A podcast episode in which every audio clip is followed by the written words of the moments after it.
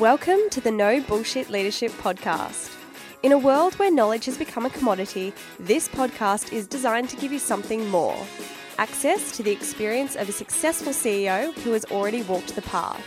So join your host, Martin Moore, who will unlock and bring to life your own leadership experiences and accelerate your journey to leadership excellence. Welcome to Moments with Marty, your short, sharp shot of leadership insight to help you stay on track between our weekly episodes of No Bullshit Leadership. One of the most important roles that a leader plays is to set the right standards for performance and behaviour that the team is expected to rise to. Sometimes we think we're setting an appropriately high performance standard, but the exceptions we make indicate otherwise. How do you actually set the standard? Now, I'm talking about setting a higher standard here, of course, because it takes no effort at all to maintain the existing standard that just ticks along regardless, and it's just part of your culture. We set standards in two areas behaviour and performance. Now, it's hard to describe behavioural standards because they're not rules based. Your people just take their cues from seeing what happens around them. For example, when you're coming to the end of a financial year and everyone's bonuses rely on being able to hit particular financial targets, how do you treat the accounting rules? Do you tell your finance department to get super creative so they can get you over the line for your bonus? Or do you tell them to play a straight bat and just do it the way it should be done, regardless of your personal outcomes? If that's what people see, it's a slippery slope, and they'll very quickly consider this to be the path of least resistance. And when you set standards for performance, the targets have to be tough.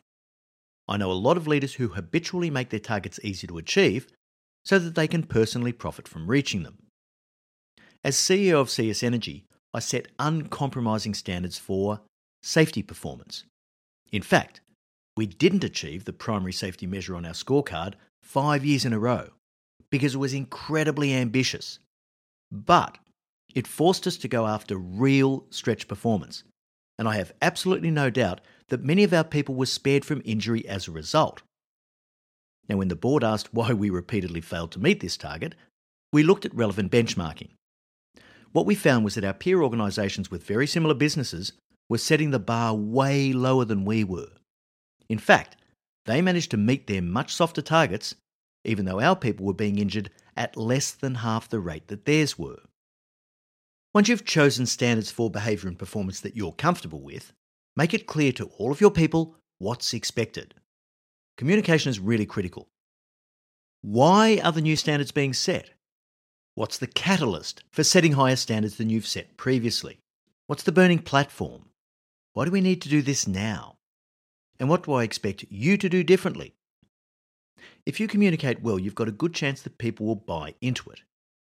Communicating the standard clearly and making sure that the leaders below you understand and communicate it as well is really, really important.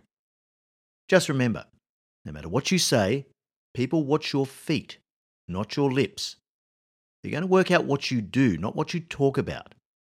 This is why not walking past an inferior standard of performance or behaviour is so important.